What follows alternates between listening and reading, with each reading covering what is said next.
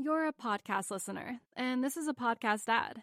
Reach great listeners like yourself with podcast advertising from Libsyn Ads. Choose from hundreds of top podcasts offering host endorsements, or run a reproduced ad like this one across thousands of shows to reach your target audience with Libsyn Ads. Go to libsynads.com now. That's libsyn ads.com. Hey everyone, thanks for tuning in to the weekend edition of the Real Vision Daily Briefing. Here's Weston Nakamura to break down everything you need to know. Hey everyone, Weston Nakamura from Real Vision in a very snowy Tokyo today. And I'd like to talk about the Bank of Japan, BOJ. And so I give you Haruhiko Kuroda, the governor of the Bank of Japan. Exactly a year ago that we sat in these very chairs overlooking Davos and its mountains to talk about monetary policy. The world has changed for the worse. Oh, partly was. And we have further room to expand our QQE if necessary. In fact, Governor, last year in Davos, right, we were talking, I spoke to you really almost day per day in 2015, and you were telling me that you would and could be much more creative in expanding stimulus. We have been purchasing a government bond substantially. At this stage, roughly speaking, 1/3 of the total outstanding government bonds has been acquired by the Bank of Japan. That means that still 2/3 remain in the market. They're tying your hands. You see, the stock market is stock market. Nikkei today rose quite significantly on the hope and the thought that you would do something next. That's right. So this is how he always is, like in English-speaking settings. He's not a clown. He's a hilarious dude, right? And it would be amusing, if not for the fact that in the very near future, this guy is essentially going to single-handedly be holding the global financial markets together, or at least attempt to. And so that's kind of terrifying. Okay, so let me explain what I'm talking about. This video is about the Bank of Japan. If you think that the Bank of Japan doesn't matter, or if whoever just looked at the title of this video and therefore didn't play it because they don't think that the Bank of Japan matters. Good luck out there to those who skipped over it. And B, this is exactly why this video has been made. Because if you think that the Bank of Japan is some like background central bank or something, I assure you that is not the case. And so you need to understand what the Bank of Japan has been doing for this last decade of global, QE, that is now being removed one by one globally in 2022, and thereby leaving the Bank of Japan and Haruhiko Kuroda, Governor Kuroda, as the only central bank left, major central bank left, that is not removing accommodative policy. And if not for Governor Kuroda and the Bank of Japan doing what they've been doing, essentially over the past several years, then in this current environment, bond yields globally would be through the fucking roof. And therefore, tech stocks and the S&P would be through the fucking floor. I put out a thread about this on Twitter yesterday. And so I'm going to just expand on that in this video today. But Bank of Japan is a major central bank of extreme significance and consequence. And investors globally of all asset classes need to understand what it is that the Bank of Japan has been doing all along and what it means when the Bank of Japan becomes the only central bank left that is currently providing any sort of accommodative policies to global financial markets. It must be very difficult to ignore the markets, right? See, that's the thing I gotta give Kuroda, is that if you've ever traded before, or if you ever had any capital at risk in markets, be it your own, or if you work at an institution, or, if I ever felt pressure from markets and stress or anything like that, and it's adversely impacted your decision-making or adversely impacted you in general, Governor Kuroda has the weight of dollar yen on his shoulders, more than that, right? And yet his exterior behavior does not reflect that, because I've been stalking this guy for like a decade now, right? I truly believe that his demeanor, it's come in handy, if not like saved Japan and global financial markets, because you know he's made grave policy mistakes before. He's come under the fire of markets, of international press, of domestic press, of lawmakers, of fellow central bankers, and certainly of the public and, you know, financial markets participants and everybody, right? If he, like, cracked under the pressure, or if he, like, had a single drop of, like, sweat run down his face at any moment or anything like that, as opposed to this, like, I am so confident, look at how cool and relaxed I am in my policy. If it were the other way, who the hell knows where we'd be? I don't know if it's an act, I don't know if it's involuntary, I don't know if it's both, but if you want to see someone who can handle pressure, this is your guy. Like, portfolio managers freak out, right? Professionals and whatnot. This guy is long 500 trillion yen worth of JGBs to a point where he cannot turn back. And he literally laughs it off. Impressive. You're a podcast listener, and this is a podcast ad. Reach great listeners like yourself with podcast advertising from Libsyn Ads. Choose from hundreds of top podcasts offering host endorsements, or run a reproduced ad like this one across thousands of shows to reach your target audience with Libsyn Ads. Go to libsynads.com now. That's LIBSYN ads.com. Now, before I get into what's happening right now, as we speak, like already underway, that all of us need to be paying far more attention to than we are. Before I get into that and sort of like the policy background of the BOJ, because it's very important context, I'm just going to show you a clip of a video that I made about a year ago about the Bank of Japan, and basically like describing in a more broad sense why the Bank of Japan is the world's most consequential central bank, if not one of the world's most consequential institutions, period. Okay? This was shot outside the Bank of Japan itself. So take a look at this. Bank of Japan. That's that building. That's that drab-looking building behind me. This is, you know, if your kids ever ask you the awkward question of where do new baby yen come from, the answer is right there.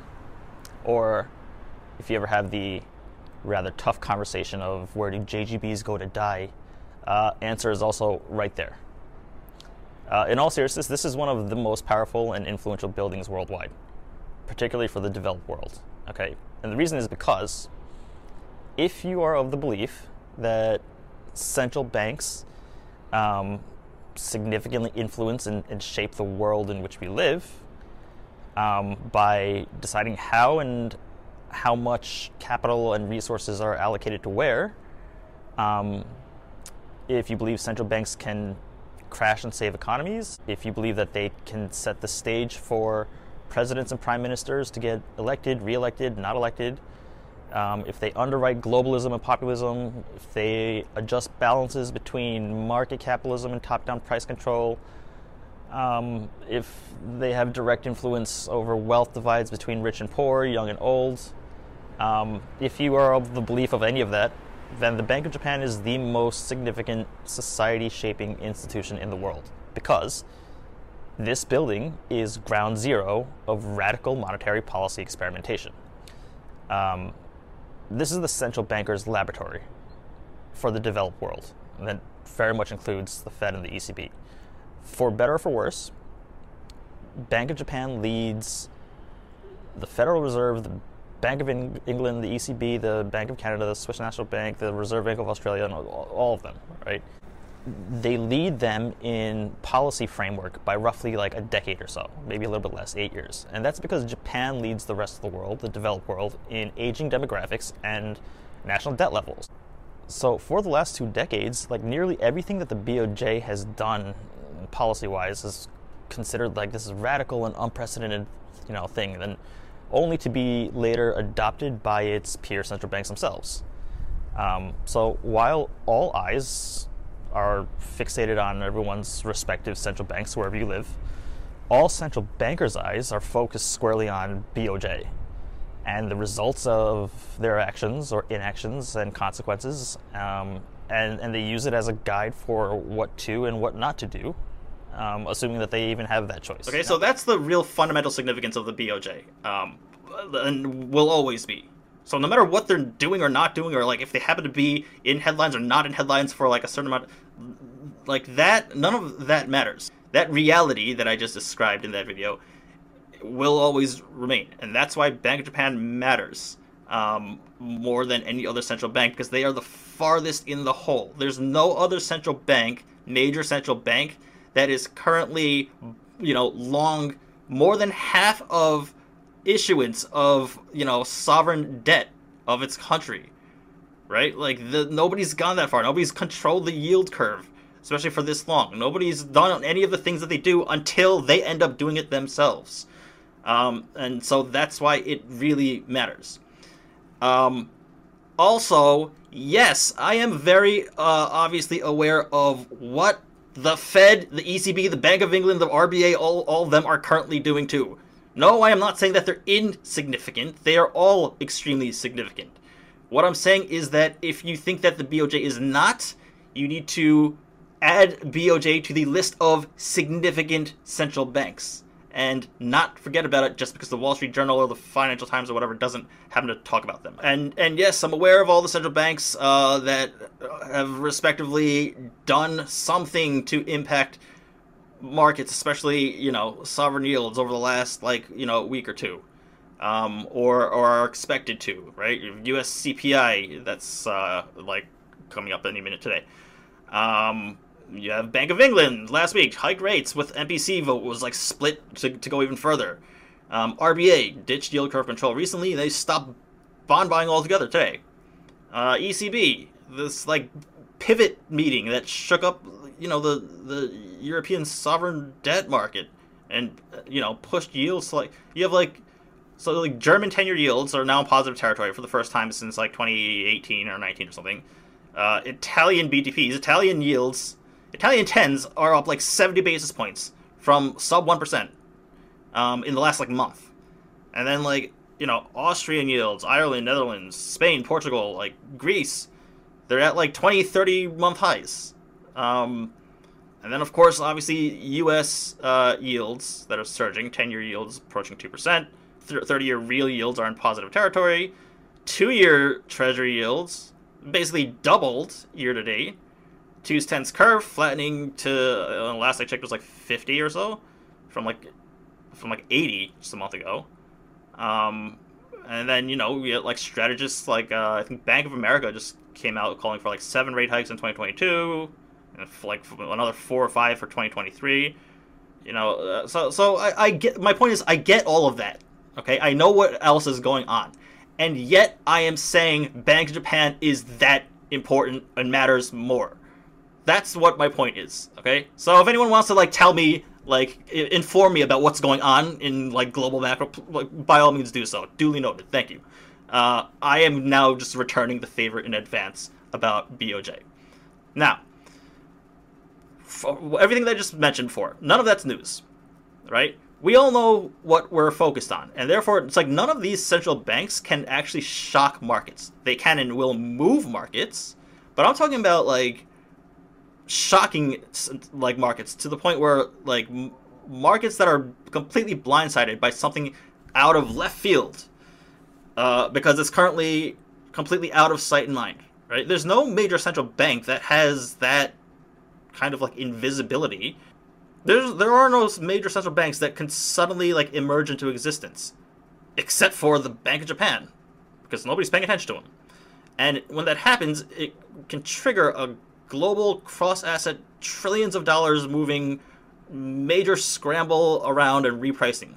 So people who are like predicting, you know, how many FOMC rate hikes and ECB, you know, policy predictions and whatnot, I want to ask them, do they know when the next BOJ policy meeting is?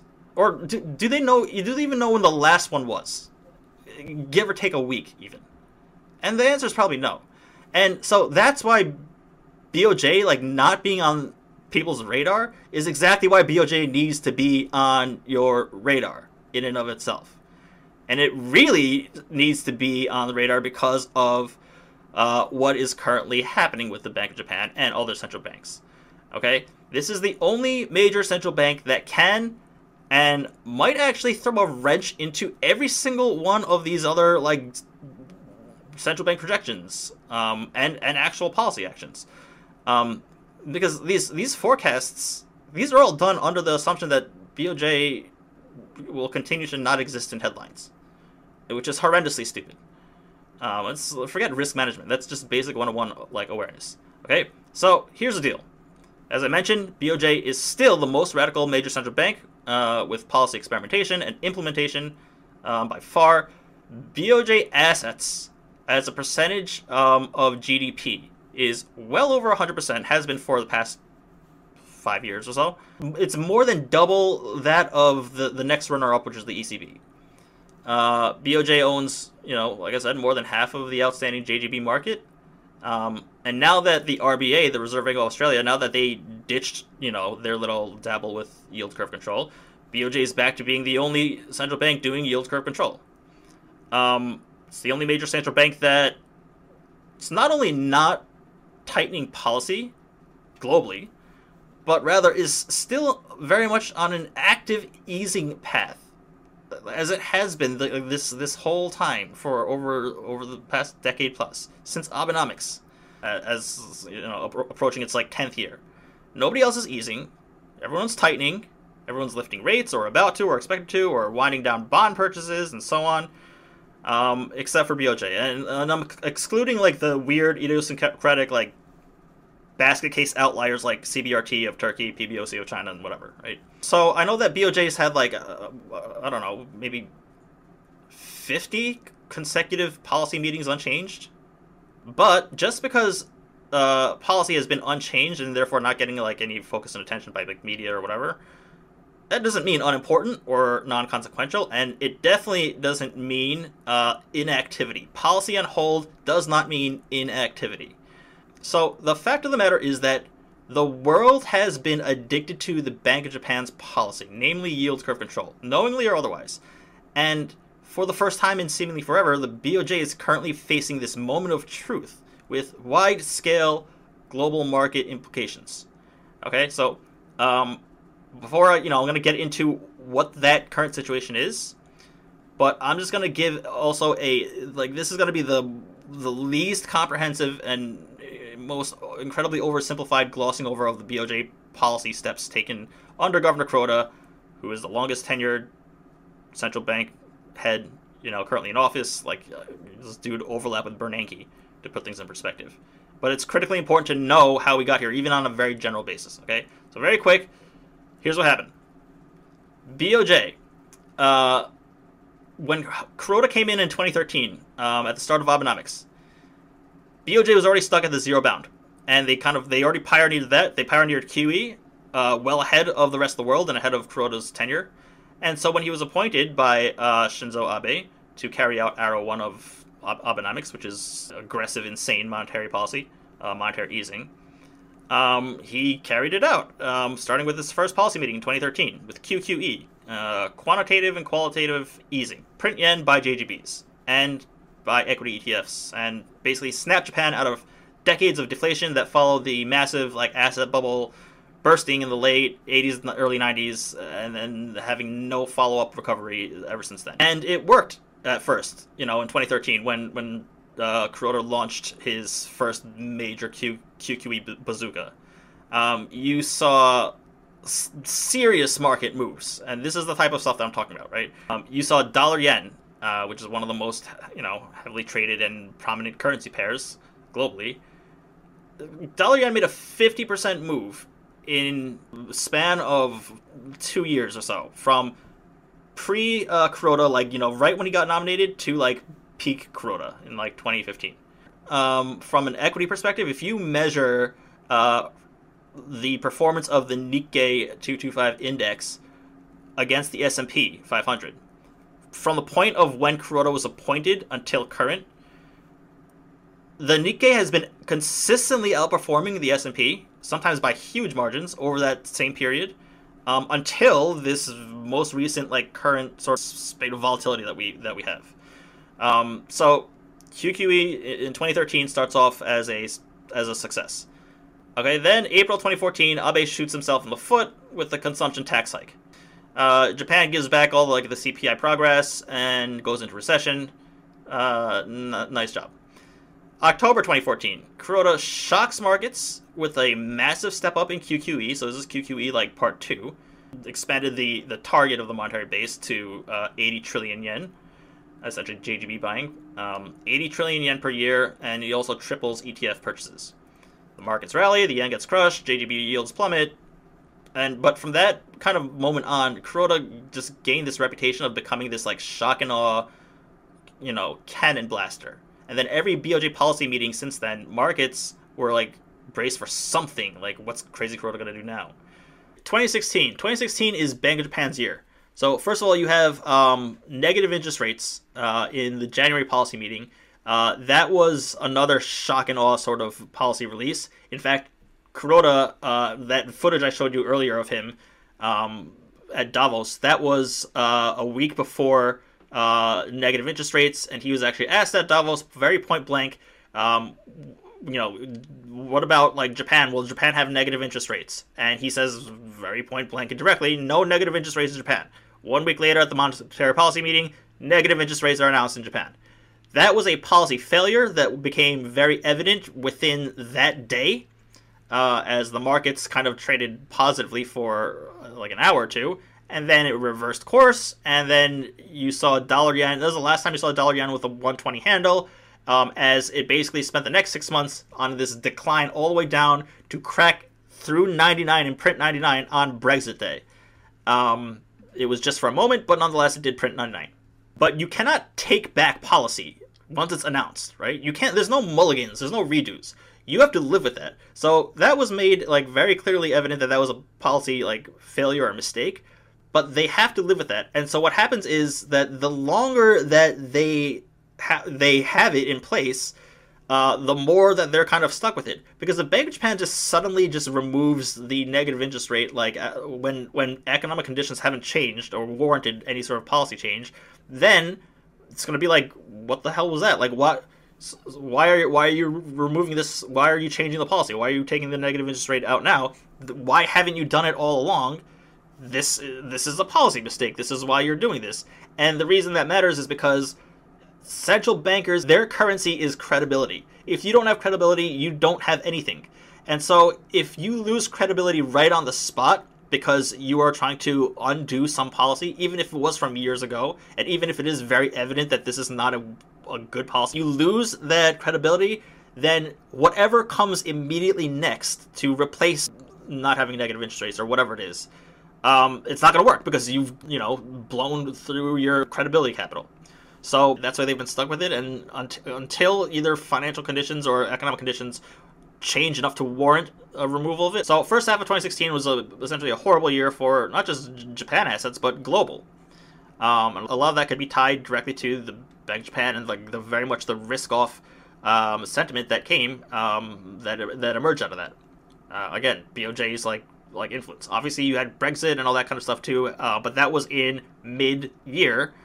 And then back half of the year, you had the Trump shock election win, and then you had the risk on from there. But for the first half of the year, that was a BOJ policy mistake. Then in September of 2016, yield curve control is announced, and that was the last time that there was any sort of policy change out of the Bank of Japan to this day. September 2016. After that, it's just been no change, no change, no change. Through, market rallies and volatility spikes and through pandemics and whatnot, BOJ has just been completely unchanged on this, autopilot yield curve control policy. However, that does not mean that that's to be ignored or anything like that. Yield curve control is arguably the most significant monetary policy that's been in place amongst all central banks in the last half decade. And I'm going to explain why right now.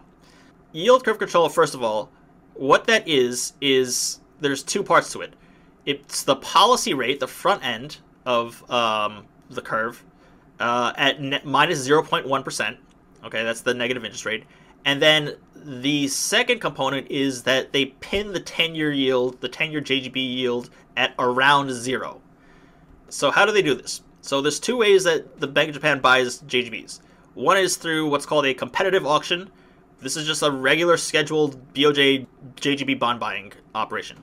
And like the date, the JGB itself, like the tenor, the what maturity and all that, and the quantity, all of that stuff is released in advance. Like quarterly, it used to be monthly, now it's quarterly.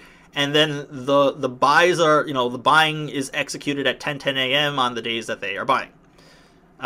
This isn't really easing per se. This is kind of just standard BOJ, like, you know, bond buying market manipulation measures. The second way, though, is called what's called a fixed rate operation.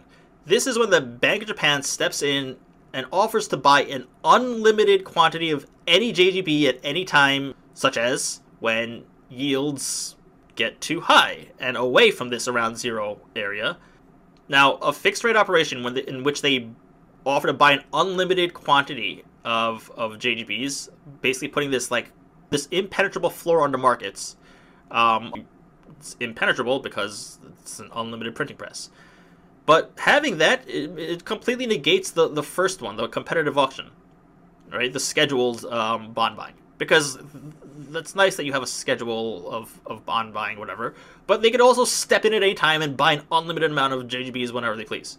So that second one is like the real easing. The first one is just kind of just for show, so that they don't get like accused of like stealth tapering or nonsense like that. So that's how yield curve control works. So basically, between QQE 1 and 2 and then yield curve control, Bank of Japan has amassed, you know, half a quadrillion yen, you know, of JGBs on their balance sheet.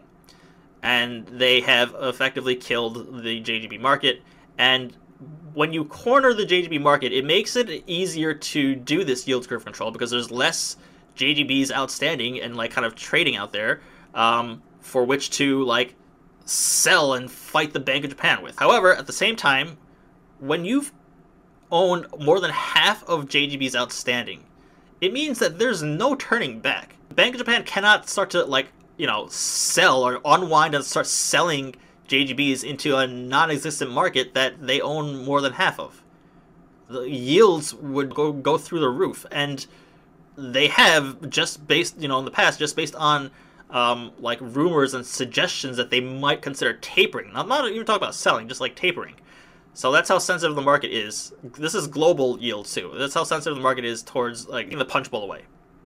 You're a podcast listener, and this is a podcast ad. Reach great listeners like yourself with podcast advertising from Libsyn Ads. Choose from hundreds of top podcasts offering host endorsements, or run a reproduced ad like this one across thousands of shows to reach your target audience with Libsyn Ads. Go to libsynads.com now. That's LIBSYN ads.com. As I mentioned before 1,000 times, I'll mention it again because it's very relevant.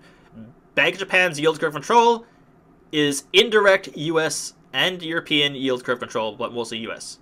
Okay, so you have Japanese cash hoarding, elderly and aging, you know, households, you know, corporates, asset managers, investors. And they're sitting on piles of yen in cash in need of yield. If JGB yields are pinned at zero, then Japanese investors buy overseas bonds like U.S. Treasuries and thereby cap U.S. Treasury yields. This is how Japan became the largest foreign creditor to the U.S., because they will buy U.S. Treasuries unconditionally.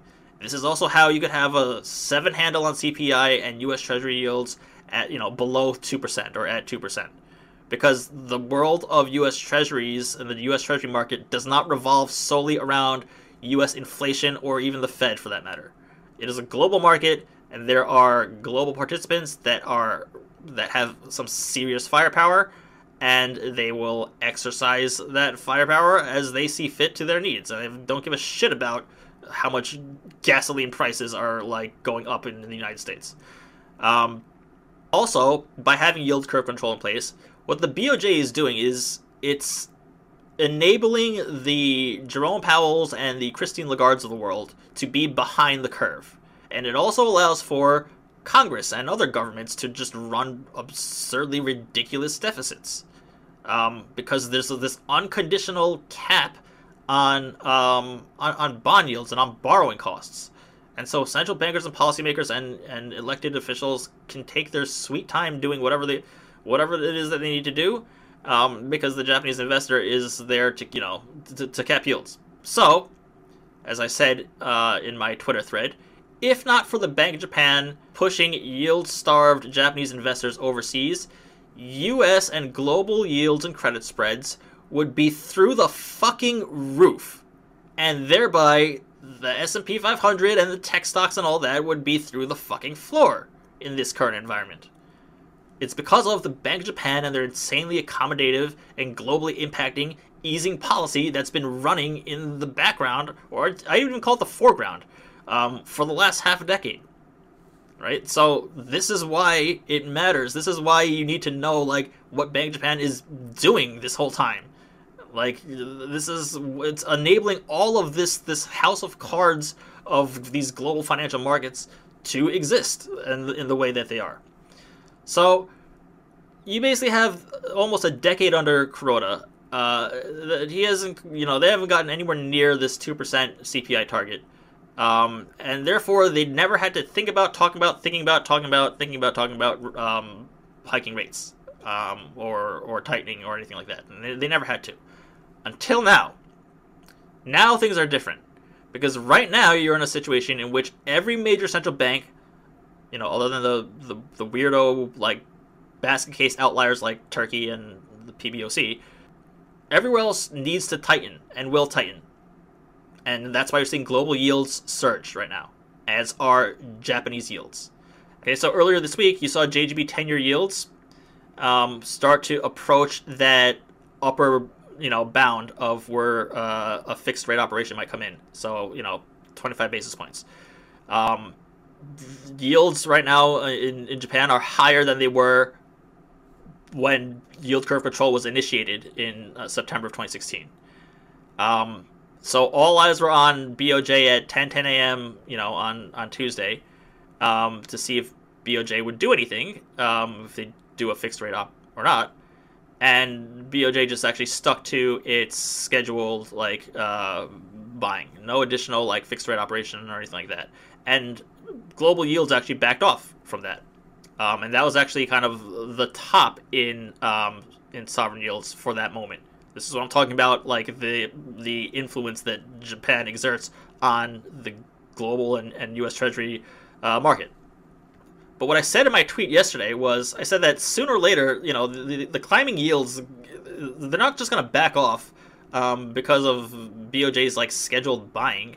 So what I said was that BOJ is kind of in a rock and a hard place, because if yields, you know, continue to climb and it calls for BOJ to do a fixed rate operation, and if they do a fixed rate operation and they offer to buy an unlimited amount of JGBs at a time when global central banks are tapering, that makes Japan the sole sort of, you know, bond market manipulating, top-down controlling, you know, free market destroying sort of policy force left. Japan's the only economy left that, you know, in the hospital bed that's in need of, you know, like, this ICU care, right? And it's terrible for Japan, and it undermines the efficacy of the policy itself. Why is everybody else able to get in and out of these sort of, like, easing measures, and Japan is just stuck here and not seeing any sort of improvement? So that's the downside of doing a fixed rate operation to control the yield curve.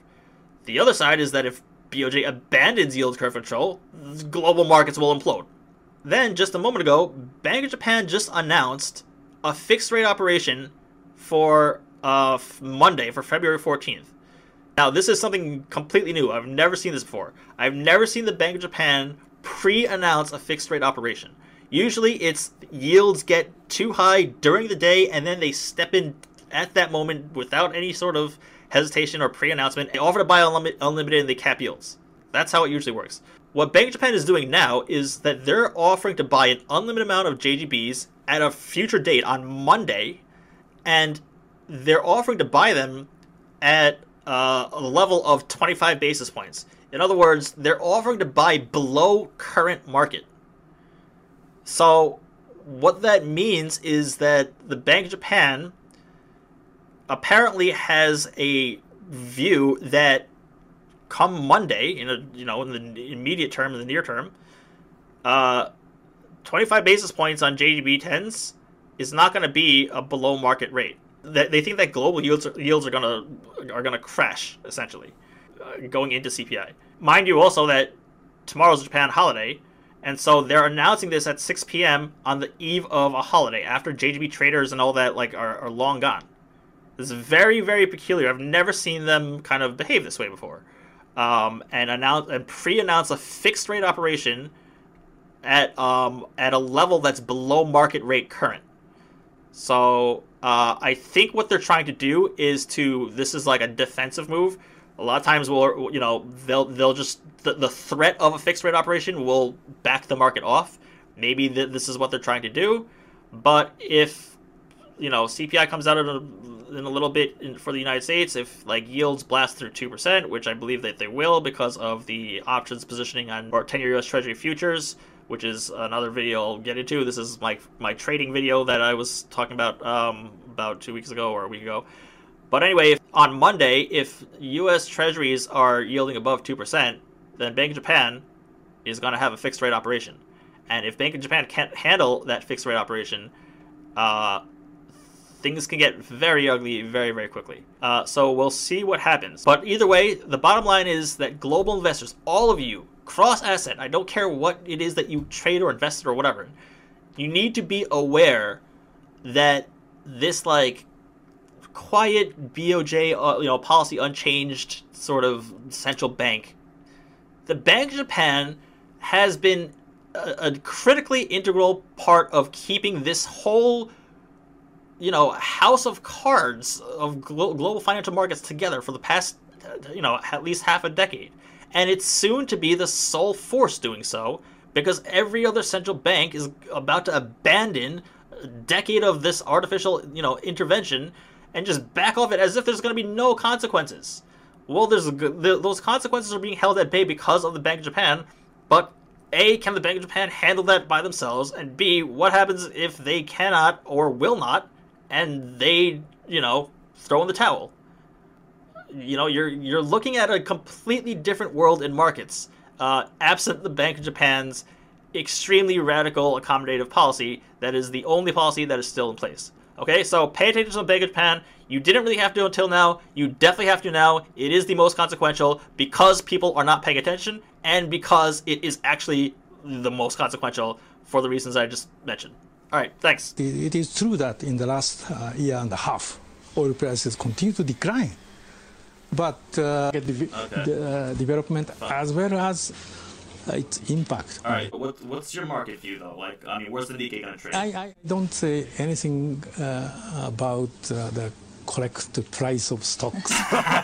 Bank of Japan is overburdened. Okay. Bank of Japan is doing the appropriate things.